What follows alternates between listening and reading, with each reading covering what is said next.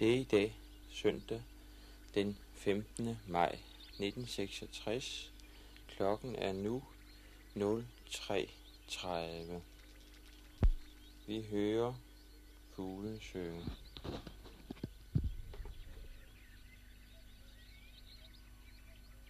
Vi sender... Vi sender Ørkengardneren. En montage af Christian Stentoft om at være gartner hos en oliesjejk i Kuwait, når man er vokset op i en mose i Farum.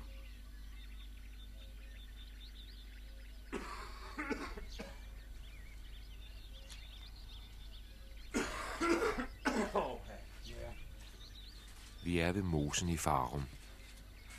På gartneriet, som hans far og bedstefar grundlagde for snart mange år siden. Nu sønnen vendt hjem fra Kuwait. Da krigen med Irak brød ud, valgte han at forlade landet. Var så gissel hos Saddam i Bagdad, inden han vendte tilbage til resterne af familiegardneriet.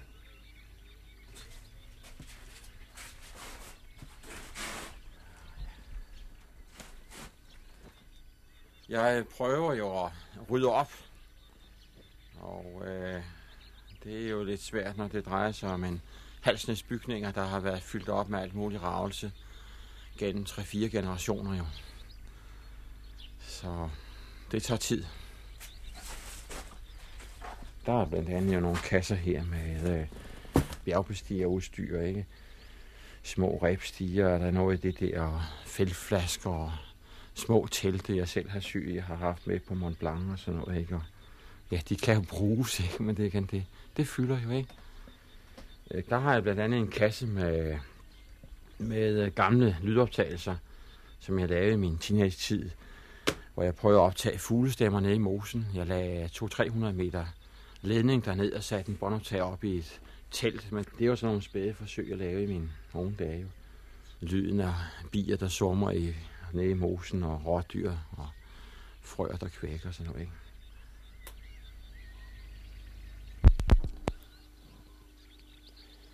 Det er i dag, søndag, den 15. maj 1966. Klokken er nu 03.30. En, to, tre, En, to, tre, fire. Hele atmosfæren dernede og den der troldestemning, han har sagt, ikke? Med om natten, og der er tog, og man kan simpelthen mærke alle de her lygtemænd og trolde og fier, der danser rundt dernede. Det, det er der jo. Sådan en, en sommernat, ikke?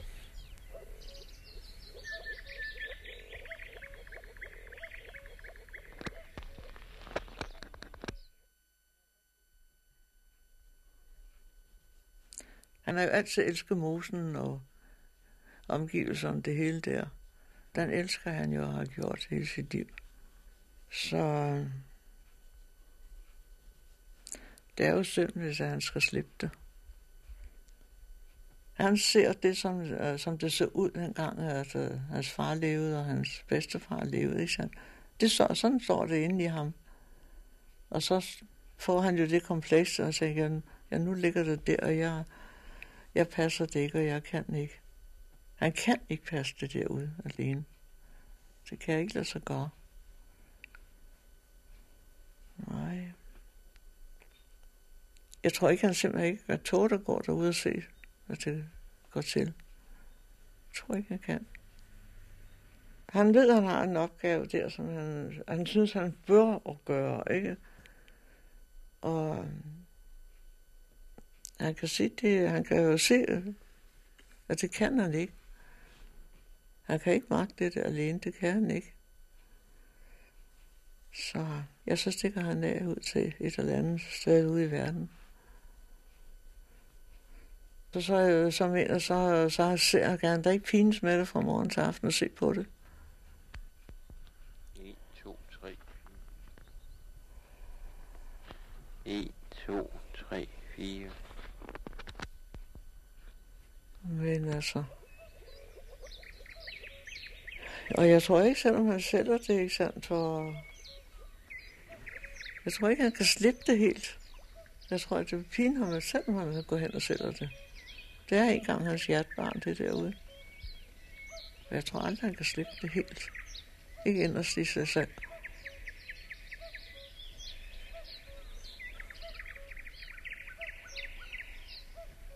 Nej, der knytter sig meget til til den mose.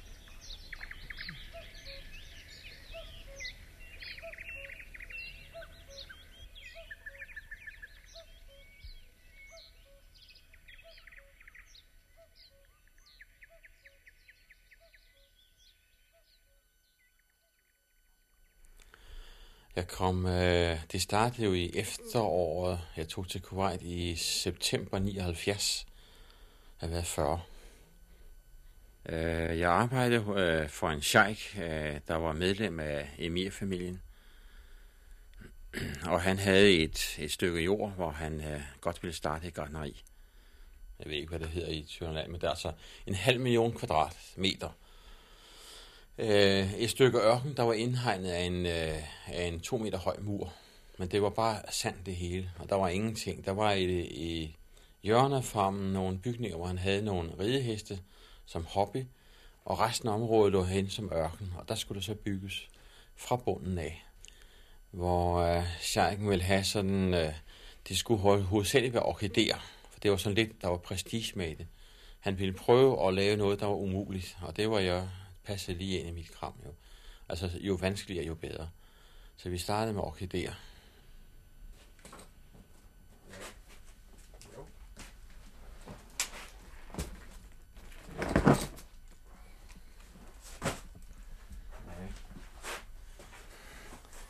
Øh, det der er for øvrigt øh, en, øh, ja hvad hedder sådan en, en flettet kiste der.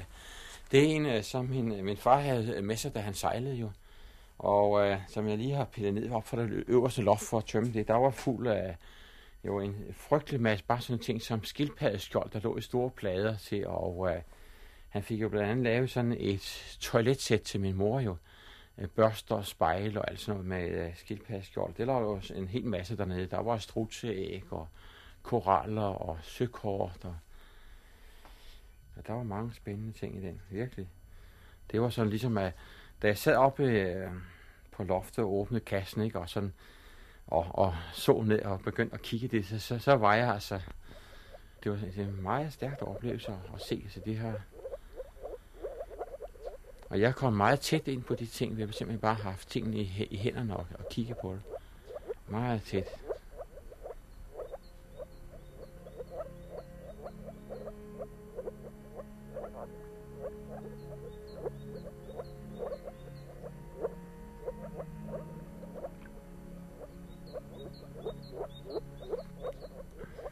Han døde jo desværre meget tidligt, og øh, på daværende tidspunkt, øh, der arbejdede jeg også herhjemme, da han døde.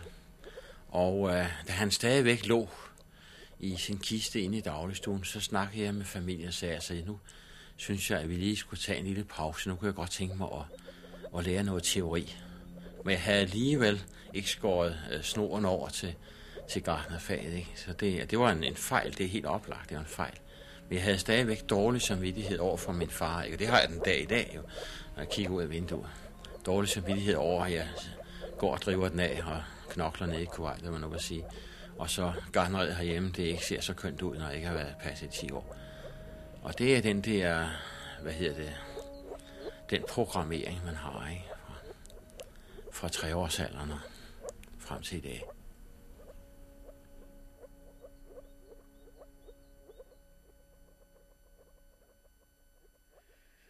Og så en gang, da, efter han så arbejdede i, ja, det må have været for Sjælken, han arbejdede i, så det kom tanke om, at de skulle have en bestemt orkidé. Og så siger folk, ja, det kan jeg da sagtens skaffe. Jeg skal bare have en billet til Indien. Og så skal jeg nok komme hjem med en orkidé til dig.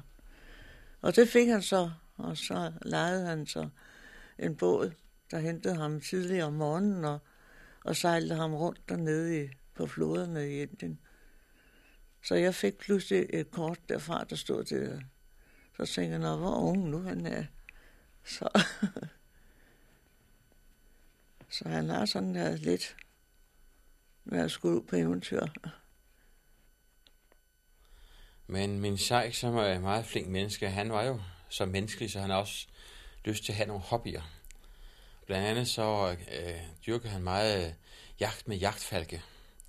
Og der havde vi øh, en falconer, fuldtidsansat, altså en beduin, som boede ved, siden, ved siden af mit hus, som ikke lavede ret meget andet end at, træne hans jagtfalke og fodre dem. Og jeg tog og lavede han udflugter, dels i Kuwait og i de andre nabolande, og han, øh, det gør man meget i, i de lande. Altså man, man tager på camping, og øh, det er, jeg synes, meget sjovt at sidde der og når man sidder i de der beduintelt ude i ørkenen, ikke, omkring lejrbålet, ikke, og, og ser, hvordan den arabiske kaffe bliver lavet, og skænker om fra den ene kande til den anden med alle de krydderier, der bliver tilsat, ikke, og hele atmosfæren, når det sidder og fortæller hinanden historier, som det gjorde for tusind år siden omkring lejrbålet, ikke, og sidder og hygger sig med jagtfalken. Det er jo ligesom, vi andre har en hund, ikke? Altså, de sidder og tager hætten af og tager den på og stryger den og, og så videre. Der er sådan et helt ritual, som man, når man passer sådan en falk, ikke?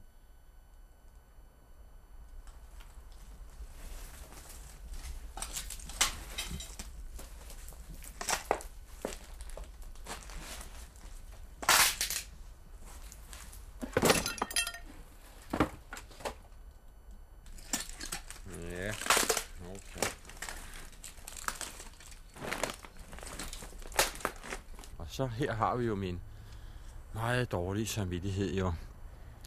Det er, vi har øh, tre drivhus, der ligger i forlængelse af hinanden, øh, gravet ind i en øh, sydvendt skrænt. Og øh, den byggede min far vel for, ja, hvad har det været, mindst 50 år siden. Og der gik jeg altså som barn her og, og hyggede mig sammen med min far. Det er meget sjovt at tænke på. Og i dag, hvor drivhusene er faldet mere eller mindre sammen, og der gror store busker herinde. Øh, det piner mig faktisk ganske voldsomt. Og hvis jeg havde tid til det, får tid til det, så vil jeg i hvert fald rydde op i det. Og jeg kan heller ikke slippe det, når jeg selv sidder nede i Kuwait, så tænker jeg på en gang imellem, at jeg er for dårlig samvittighed over det.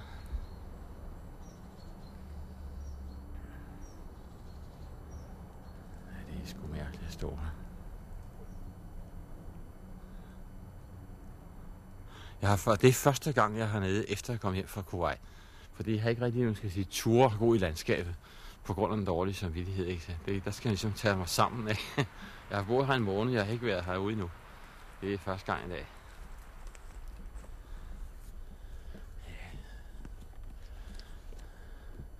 Og de asketræer der, dem bliver jeg nødt til om et par dage at se at få, få pillet væk jo. Og de, de generer mig for meget. at de står der inde i drivhusene.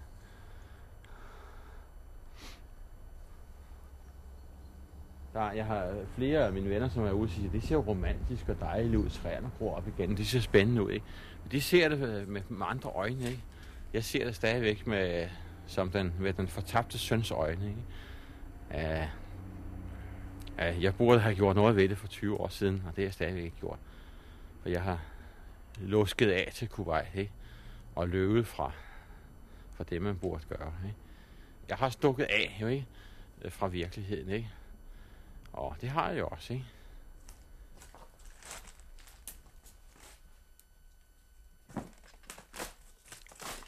Folk var øh, nok lidt bange for ham, ikke sandt? Men efterhånden så tog det sig der heldigvis noget. Og det, altså, det var jo rigtigt alt, hvad han gjorde, ikke sandt? Og sådan skulle den ting være. Og det kan jo godt være, man ser lidt anderledes på den, når man er ung, ikke? Og en stor dreng. Så det var ikke lige nemt altid. Men ellers så synes jeg, at folk og mand, de kom, de kom godt ud af det sammen, selvom de, det var hans fars vilje, der, der var den eneste rigtige.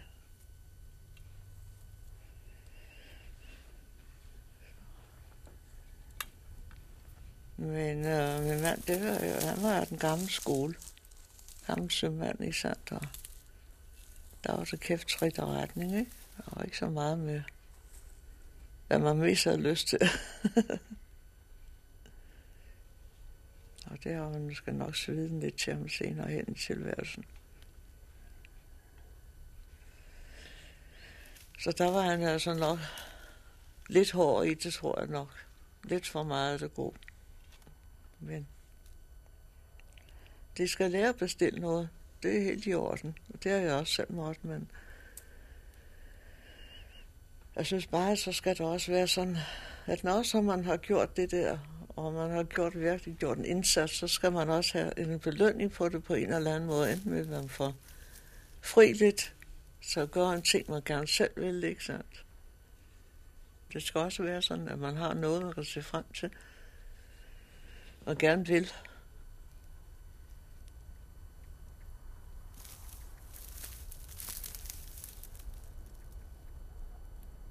Om foråret, der dyrker vi jordbær i kasser. Og så havde vi altså jordbær der et par måneder før de kom på friland. Ikke? Og øh, de blev solgt i små 50 grams bakker. Det gjorde min far meget ud af. Der blev lagt sådan blade ned i bunden, og så blev der lagt to-tre jordbær deri, og, og det var sådan helt kunststykke, han lavede der.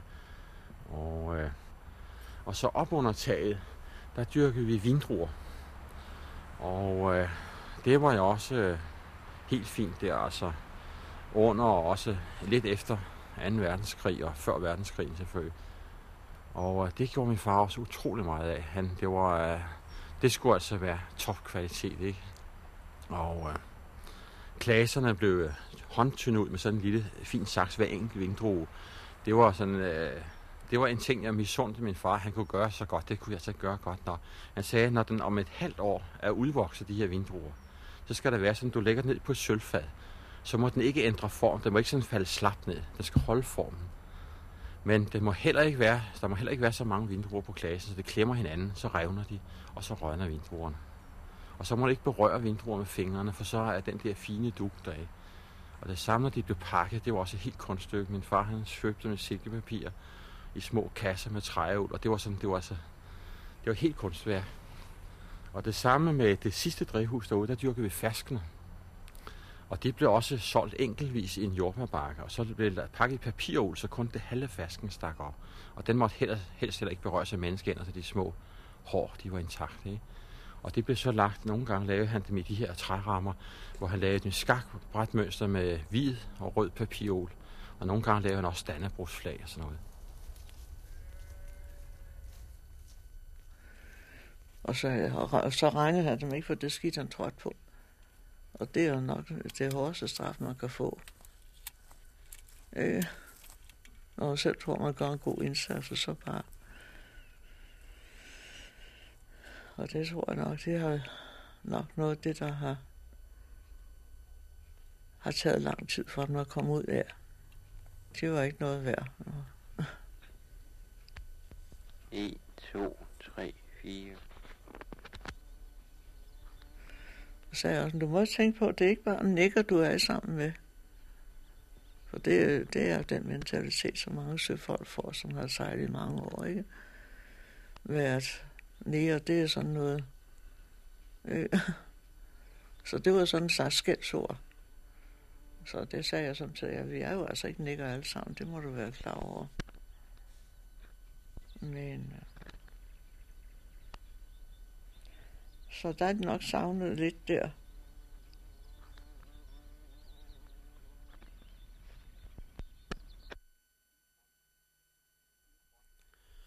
Ude foran hans øh, beduinshæld ude på farmen, der var så nogle små lavninger.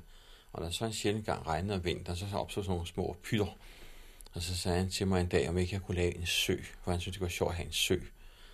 Og så det kan vi sagtens. Vi har både bulldozer og gravemaskiner, det er ikke noget problem. Så vi fik så tegnet sådan en sø, og den blev gravet ud, og øh, jeg havde først tegnet sådan en sø, som jeg synes, den skulle se ud sådan en god engelsk havestil, som har inden for Esbjerg have med kanal og sådan noget. Men det var altså, det duede ikke, så den endte med, det blev en rund sø. Den var ikke så romantisk. Den er lavet gravet en sø ud på 80 meter i diameter, en lille ø ud på midten med et par palmetræer på, og så var ellers en altså, stensætning vejen rundt.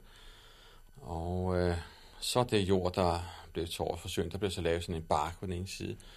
Og så startede vi med at lave beplantning, og så kom han jo også med, øh, med fisk også typisk, han selv havde fanget ude i golfen, de blev så fyldte han en aluminiumsjolle op med vand, og så en pumpe til at lave luft op bag på en lastbil, og den blev så kørt 100 km ud i ørkenen, denne her robåd fuld af vand og fisk, og det bliver så under stor jubel lukket ud i den her sø.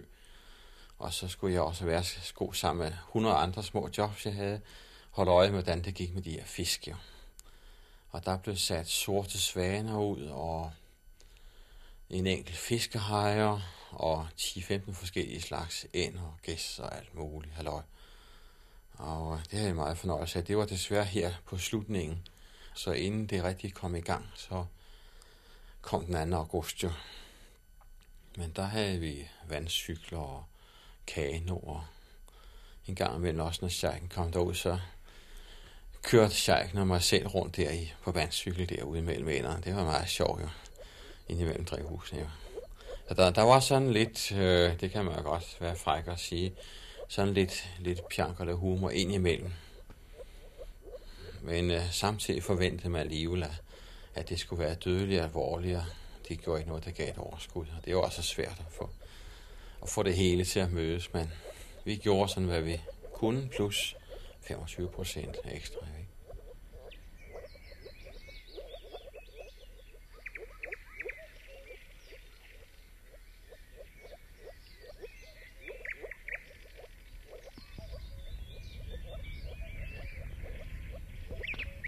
Ikke? Kan høre 10? Kan vi høre fuglen?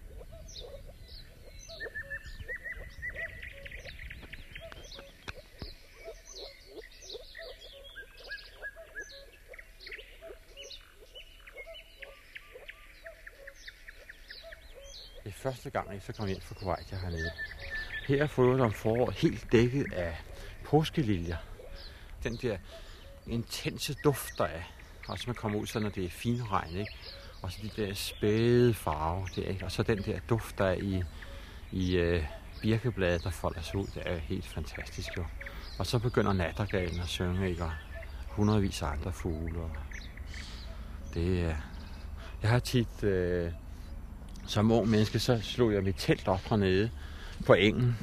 Og der lagde jeg 200-300 meter ledning ud op for huset. Og så satte jeg min øh, båndoptager op og min mikrofon, og så optog jeg så fuglesangen hernede. Ikke? Det var meget, meget skønt. Også det er specielt at være hernede ved solopgang. Altså det er helt tidligt om morgenen. Fantastisk stemning. Og herhenne i mosen, der, der er en af vores kunstige øer. Der, øh, da jeg var barn, så viste min far mig det sted, hvor vi havde en fiskeåder her. Hvor vi, jeg har aldrig selv set den, altså hvor den slæbte fiskene op på land. Der kunne man se, at der lå så hoveder og så videre rester af fisk. Ikke? Så vi også har fiskeholder her. Og vi har haft hasselmus, vi har alle mulige fugle. Og øh, min far indkøbte jo blandt andet på Gisselfeld og sådan nogle steder fisk og satte ud i dammen her. Alle mulige slags fisk. Han satte øh, muslinger ud, han satte flodkrebs ud. Og under krigen, der havde vi bæver herhenne i, øh, i mosen. Jeg kan også huske, hvor min far og mor de gik om aftenen ud i mosen og, og skar klippet, hvad hedder det, kviste af pil og gav bæverne, som de så kunne åd barken der, ikke? Og min far, han øh, satte også ud i området, der satte han grønne frøer ud, som øh, jeg tror, så han fik dem fra Gisselfeldt. Også for musikkens skyld. Vi kunne sidde oppe i huset og høre frøerne kvække. En pragtfuld lyd. Der er ikke så mange tilbage, men de er her endnu. Og øh, min far han var meget fascineret af øerne ude i Pacific Ocean der med lagunerne, ikke? Så sådan en, den vil han skulle også have, ikke? Så på øen, så lavede han så en, en, hvad skal jeg sige, en kanal ind på øen, og så en lagune inde på selve øen hvor man så kunne sejle rundt om utallige hjørner ind i lagunen, og helt omgivet af træer, og der havde han så sine øh, åkander. Han købte sådan meget dyre sorter af forædlede åkander, og der kunne vi sidde der på vores pram der og nyde solskin og se på de åkander i timevis jo. I øh, bedste Monet-stil der, ikke? Det var, det var alle siders stemning, der var det. Og jeg kan huske en gang også som teenager, der lavede jeg blandt andet også en smalfilm, der handlede om, om åen, der løber herude i Tunneldalen. hvor jeg om vinteren, helt imod alle regler, ikke, øh, glider stille og roligt ned gennem åen i en, øh, i en kano. Ikke? Jeg starter med nogle totalbilleder og noget fra skoven. Ikke? Og så kører jeg på øh, den langsomme sats af Beethovens 9. symfoni. Ikke? Og det er fantastisk at se de der tagrør glide fuld af rim, med så glide ganske stille forbi til den der langsomme sats af Beethovens 9. Altså det, det er, der får man automatisk tårer i øjnene. Det, det kan ikke undgås.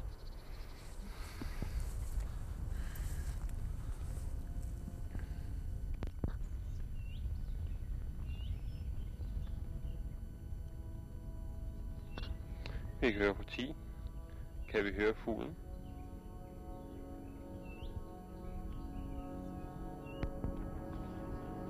Mølleåen, sygedag.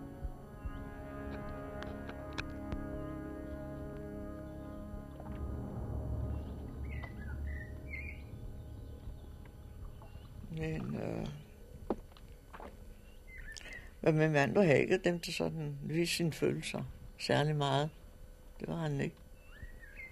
Så, og slet ikke over for børnene.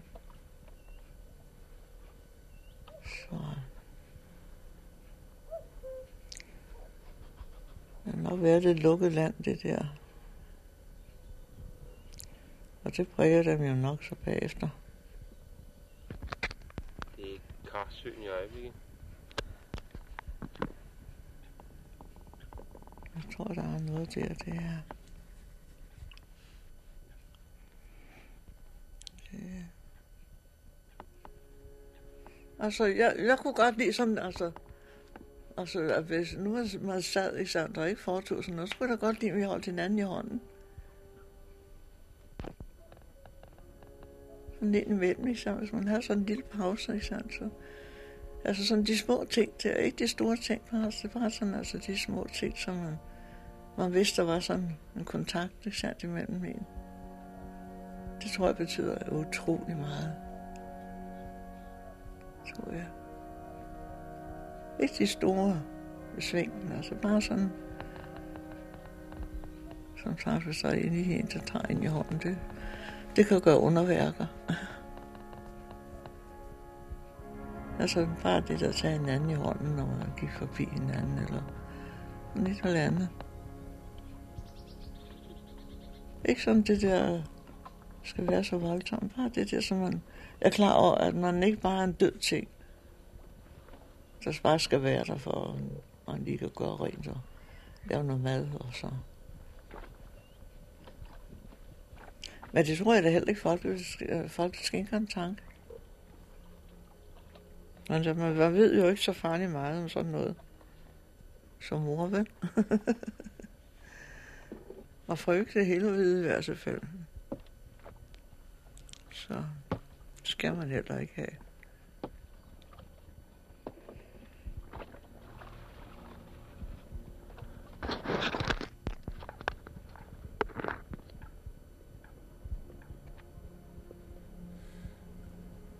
Øh, jeg har altid og har stadigvæk en ekstrem øh, stor skyhed jo.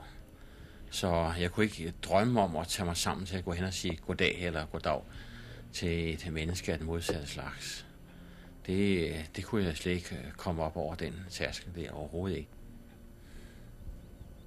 Øh, jeg er jo sky på alle mulige områder, ikke? Det er jo, øh, jeg er jo også, øh, man skal sige, meget sky over for mennesker det hele taget. Det er jo ikke bare over for damer, ikke? Jeg har også lidt svært ved at, i det hele taget, altså at komme ind på folk og skaffe mig venner og sådan noget, og, og den slags ting. Det er også, så det, øh, det gælder altså det generelt jo. Og så har jeg jo netop, øh, måske både bevidst og ubevidst, fyldt ud med noget andet. Jeg har altid haft en hel masse hobby, så kørt dem op på et ekstremt niveau. Altså, når jeg besteg bjerge, så skulle jeg bestige alle de største bjerge, der fandtes. Når jeg styrkede sport, så skulle det være øh, syv dage om ugen hele året rundt og knaldhård træning. Og når jeg læste bøger, så skulle det også være de sværeste emner og det mest dybgående. Så jeg har altid været opslugt af et eller andet, lige siden jeg var 10 år gammel og til i dag. Så, øh, og jeg kan huske nemlig for eksempel dengang, da jeg var mere aktiv i, i bjergbestigning. Der kunne jeg for eksempel, jeg kunne ikke drømme om at opgive et bjerg. Ikke? Og jeg har været i flere tilfælde, hvor jeg har hvor, hvor jeg har været i sådan en situation, hvor, jeg, hvor der var, man skal sige, 90% chance for, at man ikke ville overleve. Men så vil jeg alligevel ikke overgive mig. Jeg ikke drømme om at vende om. Selvom man skal sige, at overlevelseschancen øh, øh, chancen blev mindre og mindre. Man øh, slås til den sidste patron, ikke? Altså, som øh, de sagde i Stalingrad. Ja, yeah, you know about it.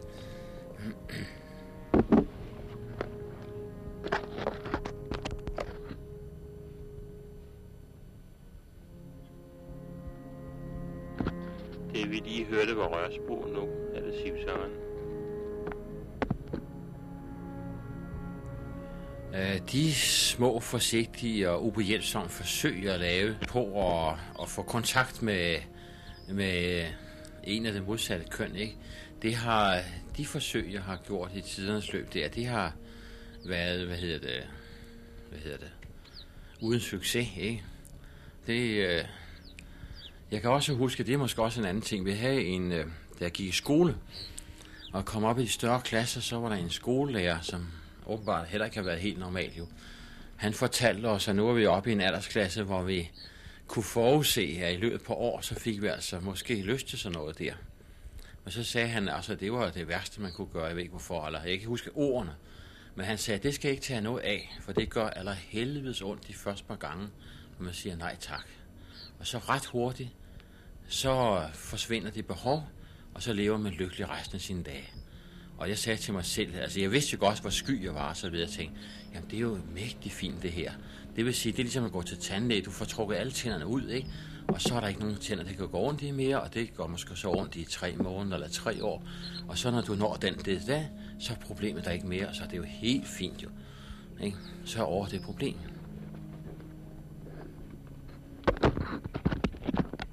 Vi har nu forladt Karsøen og går til Farmsø.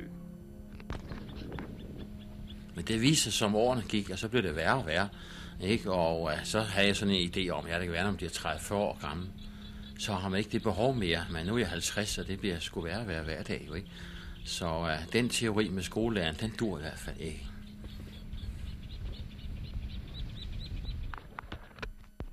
Jo, det er sygedag på Farmsø. Anden bånd. Tordenvejr begyndt.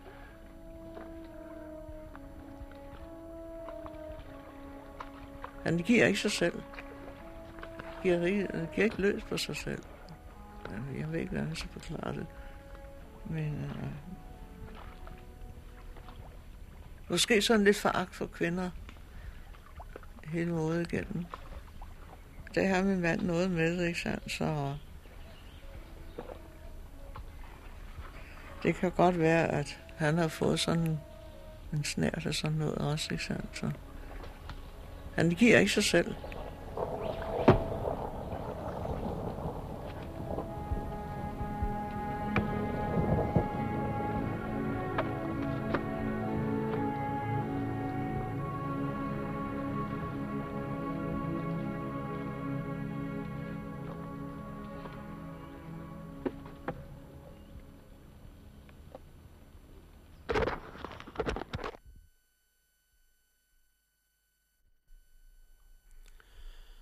Far var nok så meget, hvad hedder det, ekstremt spartansk. Og øh, jeg kan mig huske, da jeg var en, en lille dreng, så spurgte jeg så min far om, hvor, hvorfor han var så sparsomlig, om det var sådan, han stræbte efter på et eller andet tidspunkt at have så så stor kapital eller noget i den retning. Og så sagde han, at det var slet ikke det, var det drejede sig om. Det var selve det at leve spartansk. Det var det, der var formålet i sig selv, ikke? Og øh, han øh, kunne ikke drømme om for eksempel at købe nyt tøj. Han gik altid, for eksempel om søndagen, når det, det hed, så vi havde fri. Sådan, det var sådan halvvejs, halvvejs. Så tog han bare noget arbejdstøj på, der var lidt pænere end det, han gik i til daglig og så videre. Ikke? Og, og øh, han rullede selv sine cigaretter, og jeg har endda været med til, når han skulle sende et brev, så i stedet for at tage en færdiglavet kuvert, så tog han et stykke papir og foldede det og gik ud i køkkenet og lånte noget mel af min mor og lavede melklister. Og så lavede han selv kuverten, ikke? Og, og øh, der blev fyret, selvom vi havde centralvarme, der blev det, øh, gik fyr i stå.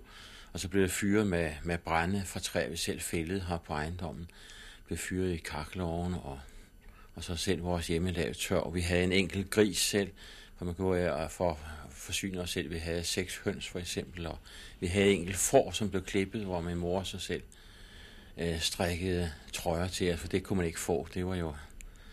Og øh, mine forældre, de kørte rundt på cykler med, øh, hvor der var halm om fælgene i stedet for dæk og slange. Og jeg kan også huske, at vi havde karbidlygter på cyklerne under krigen. Det, er sådan, det ligger dunkelt, men jeg kan sådan lige huske det. Og det, det, kørte, øh, det kørte benhårdt, det der. Jeg kan også huske, når vi spiste der, den der, der var sådan noget med, at øh, børn, de blandede sig selvfølgelig så vidt muligt ikke i de voksne samtale, ikke? Og kun en skefuld sukker i kaffen, og et stykke spejepølse midt på et helt stykke rugbrød, og, og sådan og sådan, og kun et stykke sigtebrød, resten rugbrød og så videre, ikke? Og også kun en frikadelle, og så ubegrænset mængder kartofler og sådan noget. Det, det var nede på det niveau der. Det var det. Og det var altså mere, end det var nødvendigt. Det var det. Men det var altså, det var en livsstil. Folk, han var ude og køre med hestene der. Det skete ikke sandt. Vi andre, vi sad og ordnede. Jeg plukkede jordbær i drivhuset om morgenen, og så sad vi og ordnede dem. Vi havde sådan nogle små salatbakker. Der kunne være fire jordbær i, når de ikke var alt for store. Ellers to. Og det sad vi jo skulle være færdige med, til kontineren kom. Og så da sygeplejersken kom, så, sagde hun, så var, gik hun op til min mand, så sagde hun, at sover nu, og sagde, jamen så blev vi det enige om, så skulle han da have lov at sove. Og så da hun kom op næste gang, så sagde hun altså, at din mand han er død. Og så skulle jeg jo ned og sige til folk, at han var ude og køre med hesten, ikke sandt? Og det var selvfølgelig et chok for, frygtelig chok for drengen, ikke sandt? Eller ja, drengen, han, han var voksen, men altså, han havde stået og gik med to heste, ikke sandt? Så øh, han kunne ikke pludselig bare slippe det. Han skulle hjem med hesten, ikke sandt? Og vi skulle have tovlæs færdig, og det kan, sådan noget kan ikke gå i stå. Så øh, det var meget slemt for ham. Jeg kan også huske en gang, det var meget typisk, at øh, min far han med vilje lagde et stykke chokolade liggende på et bord, og det lå der i månedsvis, sådan på et hjørne. Og øh, så da der var gået flere måneder, så øh, kom jeg som den onde ånd og sagde til min storebror, hør min far, han vil jo aldrig spise det chokolade, det ligger og bliver dårligt, og nu ligger der et halvt år, jeg tror sikkert at han, ikke, han lægger mærke til, hvis vi sådan stjæler det halve af det. Og, og det har jeg så sagt et par gange til min bror, og til sidst sagde okay, så hedder vi det halve det chokolade. Og det var så helt oplagt, at så min far han opdagede det, så gik han jo helt af gurk og raseri jo, over det der, øh, den der slaphed og, og, øh, og den der lave moral. Og så det fik hele armen. Jeg tror ikke, vi fik et tæsk. Det gjorde vi ikke. Men det gik helt dybt ind i sjælen. Altså, den, den virkede, den lektion. At stjæle, det gør man altså ikke, selvom at, at ting ligger for næsen på en i overvis, og der til syne ikke er nogen ejermand til tingene, så rører man det altså ikke. Det var meget, meget effektiv en det der. Men det synes jeg, det, på mig virker det stærkere. Det er jo det der åndelige, de åndelige tæsk, han altså ikke. Den måde, han sådan kunne se på en og sige, at du er altså uh, good for nothing, ikke? Du er en forbryder eller en slapsvans og sådan. Altså, det var det, der kom ud af øjnene, ikke? Og, og det glemmer man ikke de første 50 år, hvis altså, man havde lavet et eller andet, man havde ødelagt et eller andet, eller lavet nogle ulykker eller noget, ikke? Øh, den, det var faktisk en hård straf. Det synes det var, når han, når han sagde et eller andet, eller sådan. Og det kunne være meget stærkt, ikke? Så det gik helt ind til, til maven sådan noget. Men jeg tror, han simpelthen har lagt det stykke chokolade der med vilje, og ladet det ligge der i månedsvis.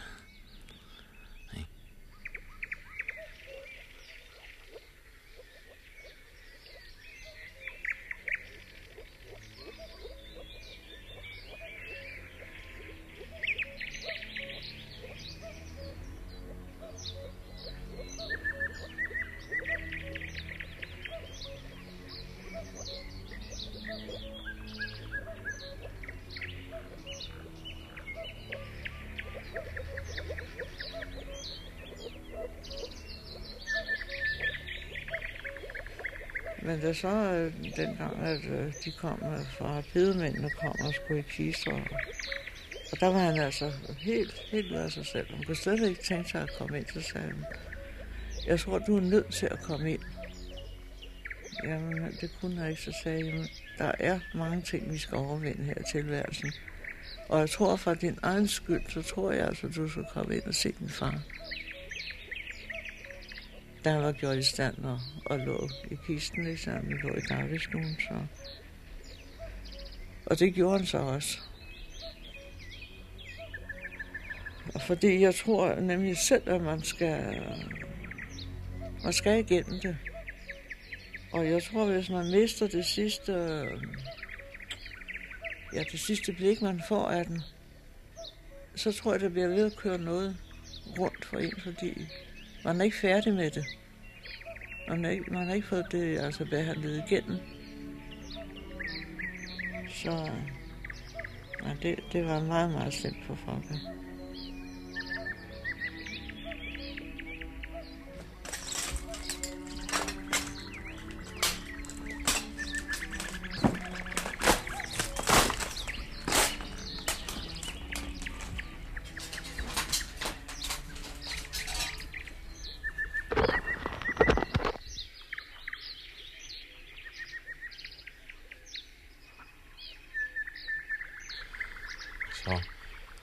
Kom den 2. august jo.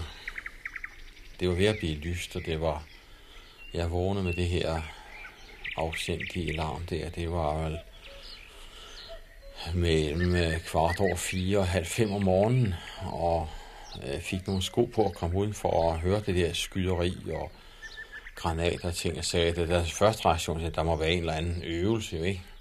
Og da jeg så kom ud på den anden side af min havemur og kunne se, hvad der foregik, så kom vågnede naboerne, og så beduinerne også, og de stod og så kiggede, og jeg spurgte dem, hvad der foregik, så det må være noget øvelse af en slags. Indtil at sort røg væltede op, og vi kunne se uh, granaterne øh, springe rundt omkring i byen, og, og så også kunne se lysspor fra enten der at være små øh, raketter, eller, eller lyssporsgranater, ting, der sidder op mod himlen der hen over hustagen, ikke? så var jeg godt klar over, at der, der, der var altså noget i gang jo, som var temmelig alvorligt jo. Og øh, så gjorde jeg altså det rent, da jeg sådan vågnede ordentligt op og siger, okay, så var jeg i hvert fald op, sørge for at pakke sådan noget som øh, vigtige personlige papirer sammen. Og så måske nogle få ting, som var lidt, lidt dyrt, han er sådan, ikke? Du tager en video, du tager en stereomaskine, du tager nogle kameraer, du tager noget et eller andet, og smider ind i bilen, ikke? Så den er øh, ren griskhed, ikke? Og der trak jeg den altså, jeg kunne sådan høre, at at maskingeværerne kom nærmere og nærmere og sagde, okay, nu er der så kun 100 meter, de rækker trods alt 3 kilometer, ikke? Hvor det begyndte at bruge håndvåben maskingevær lige ud, umiddelbart uden for vores øh, indkørsel. Så begyndte det lige pludselig at gå stærkt, og så begyndte folk også at, at flygte i mere eller mindre vild panik, ikke?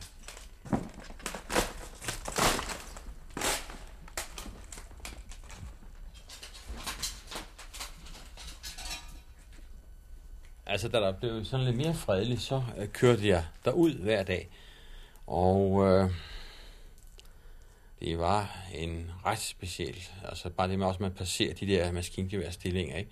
Og man bare sådan lader som om, man sidder og kigger ud af vinduet, som om der ingenting var hent, ikke? Og så, man ved ikke, hvornår det trykker på aftrækkeren, jo.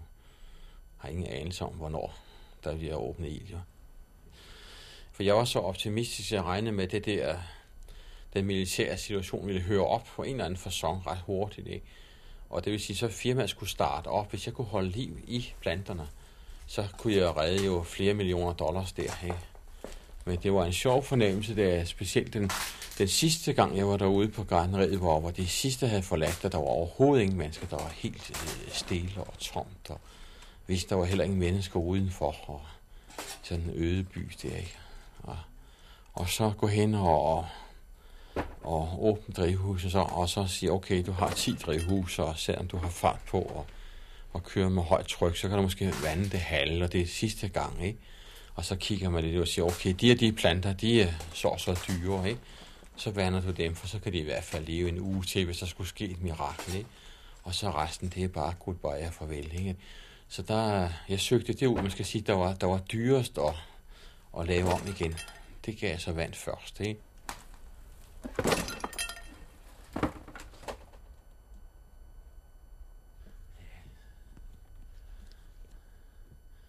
De asketræer der, dem bliver jeg nødt til om et par dage at se at få, få pillet væk, jo. Fordi de generer mig for meget, at de står der inde i drivhusene.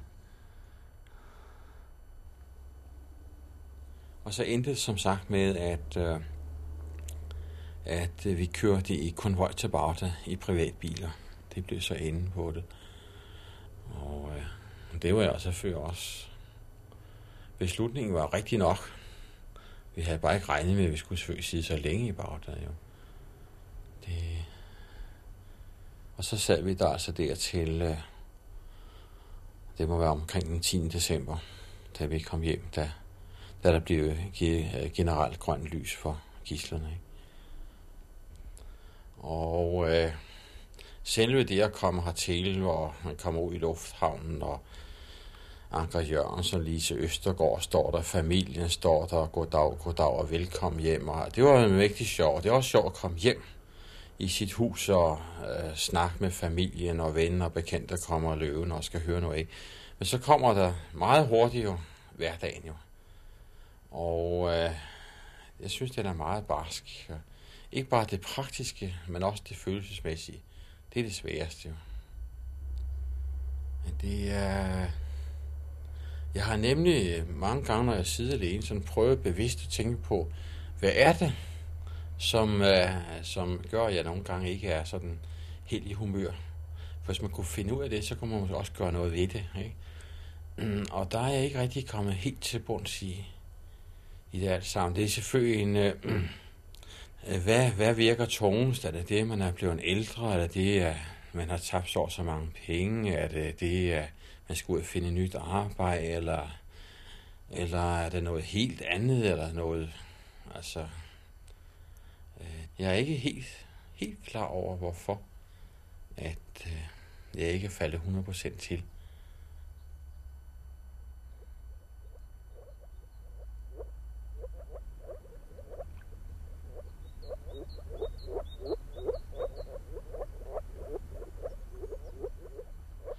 Øh, jeg har det jo i øjeblikket langt, langt, langt værre psykologisk, end jeg havde både den 2. august og under krigen og i Bagdad jo. For det er... Øh, dengang var der sådan noget... Man kunne ikke gøre noget ved det jo. Så vi var kun, øh, vi skulle kun holde øje med bombemaskiner og maskingevær. Det var til at finde ud af jo. Men i øjeblikket så er det jo banken og kongens fod og skattevæsen og, og det hele. Altså, som, og det kan man ikke løbe fra jo. Det er 10 gange værre end at sidde nede i Bagdad og vide, at bombemaskinerne står og varmer op nede i golfen. Det betyder ingenting. Det kan man klare sig nu, ikke? Det er bare at kravle ned i et hul og så løbe sin vej og så videre. Det er jeg ikke bange for. Men, øh, men det her... Man ejer ikke en krone, og bare sådan en ting som, at når man tager brillerne på gulvet, og de smadrer, ja, så kister med den sammen med noget tape, for dem har ikke råd til at gå ud. Det er at få nogle nye briller, ikke? Jeg har, der faldt nogle plumper ud af tænderne, og det er også ubehageligt. Det er flere måneder siden, men jeg har heller ikke råd til at, at melde mig hos en tandlæge, ikke? Og man måske en uge siger, okay, så børster vi tænder uden tandpasta, så kan vi købe en tube, en tube tandpasta næste uge, sådan noget, ikke? hvor man er vant til at gå ned og købe 10 tuber ad gangen, og den lægger man bare ud på lager, og så kommer ud og henter når man har brug for det og sådan noget. Ikke? Det, øh, og øh, så har jeg også den der øh, måske lidt sjove holdning med, at nu har jeg boet i Kuwait i mange år, og har ikke betalt ret meget skat i Danmark, ikke? og så synes jeg heller ikke, man kan tillade sig at udnytte systemet. Jo. Så øh, det er igen det med den gammeldags opdragelse, at øh, man bruger det offentlige øh, så lidt som muligt. Ikke? For eksempel min øh, far, han ville jo nok ikke have fundet på at gå op og bede om, om socialhjælp, medmindre det havde været absolut nødvendigt.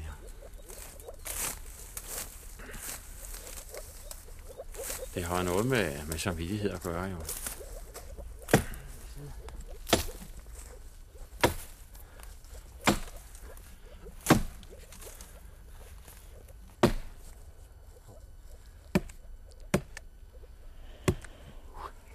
Så skulle han jo have fundet en pige, der, der interesserer sig for sådan noget også. Så, men altså, det er der ikke ret mange. der er jo nogen, ikke sandt? Men altså, det er lige at finde de der få stykker, der interesserer sig for sådan noget. Og det er et kæmpe arbejde, som ingen forestiller sig, hvis man skal klare det. Og så, altså, nej, jeg, jeg, ved, jeg ved ikke, hvad vi skal stille op med det, det ved jeg ikke. Jeg kunne godt lide at få oplevelser at for det der hej i orden, mens jeg jeg vil gerne se, at han var glad og tilfreds, og han øh, synes, han havde nået sit mål. Ikke sandt? Det vil jeg gerne opleve, imens jeg var der. Når det gjorde så meget for mig, så kunne jeg jo også godt lide, at, sådan, at jeg kunne se, at han fik sig en virkelig god tilværelse, ikke sandt? Han ikke så god sådan ved siden af sig selv.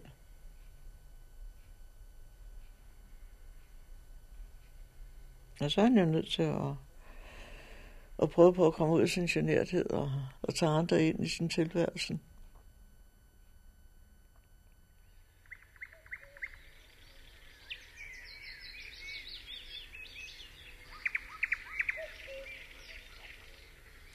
Jeg tror nok, min far han ville øh, glæde sig, hvis han øh, på en måde, hvis han så den måde, jeg levede på i øjeblikket med at, og spise øh, brød uden pålæg og køre rundt på en gammel rusten cykel. Altså på det område, der ville jeg nok score nogle point.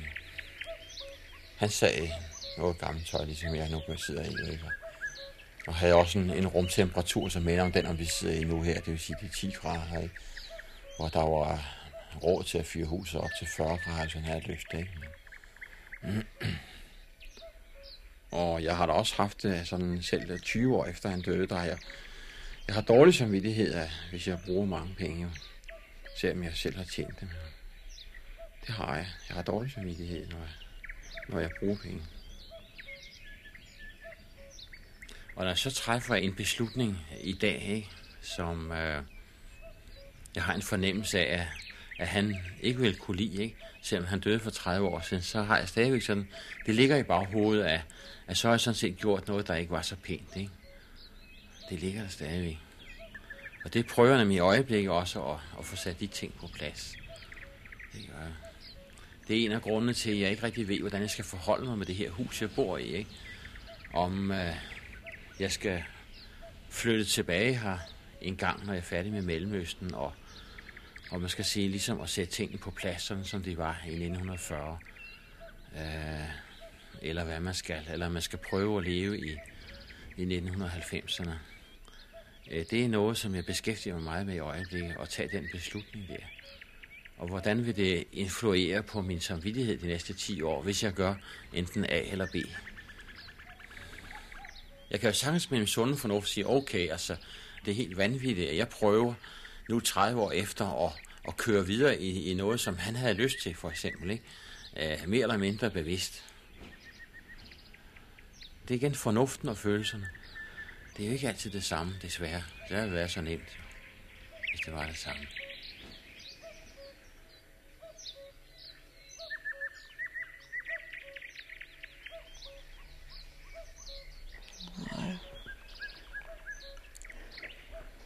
Så det tror jeg ikke, jeg opnår at se ham.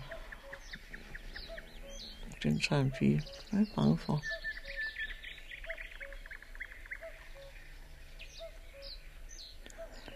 Og jeg synes, jeg vil føle mig sådan, som om jeg forlader et halvt arbejde, ikke sandt? Han ikke, ikke har fået den tilværelse, han skulle have. Men jeg kan bare ikke se, hvordan jeg så kunne gøre noget ved det så kan man da godt sige, at man halvvejs svigter, ikke sandt? Hvis man så pludselig går hen og selv lægger sig ham der. Og så er det stadigvæk ikke at blive en anderledes, ikke?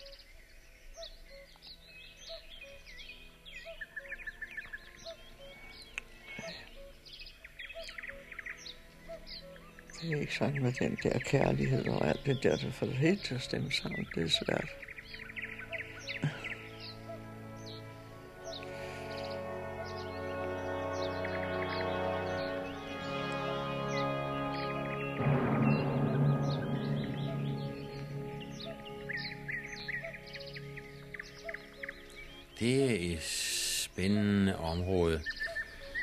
Det er igen det der med, hvad øjne ser du med. Og der er et typisk forløb, jeg tror er fælles for mange mennesker. Første gang man ser en orkidé, så har man en forventning til den. Så skal man have noget, som er rigtig smukt og rigtig lækkert, og nogle dejlige farver, og stor og flot osv. Og øh, når man så har set på det på det et par år, så begynder man måske ligesom at få øjnene op for at, at se på nogle andre typer. Der faldt jeg også for de her øh, hybrider, man havde fremstillet, som er sådan et stort reklamebrøl med nogle lækre farver. Ikke?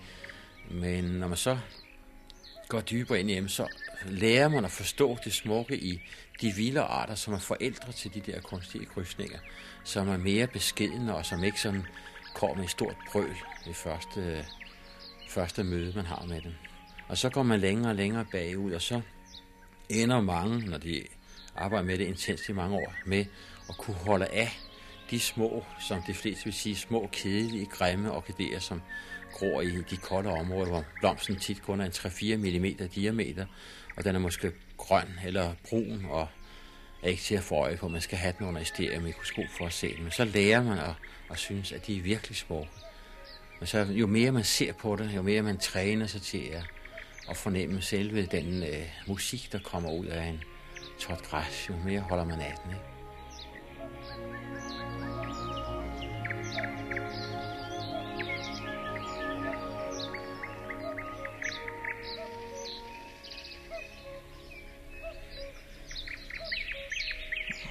Der knytter sig meget til til den mose.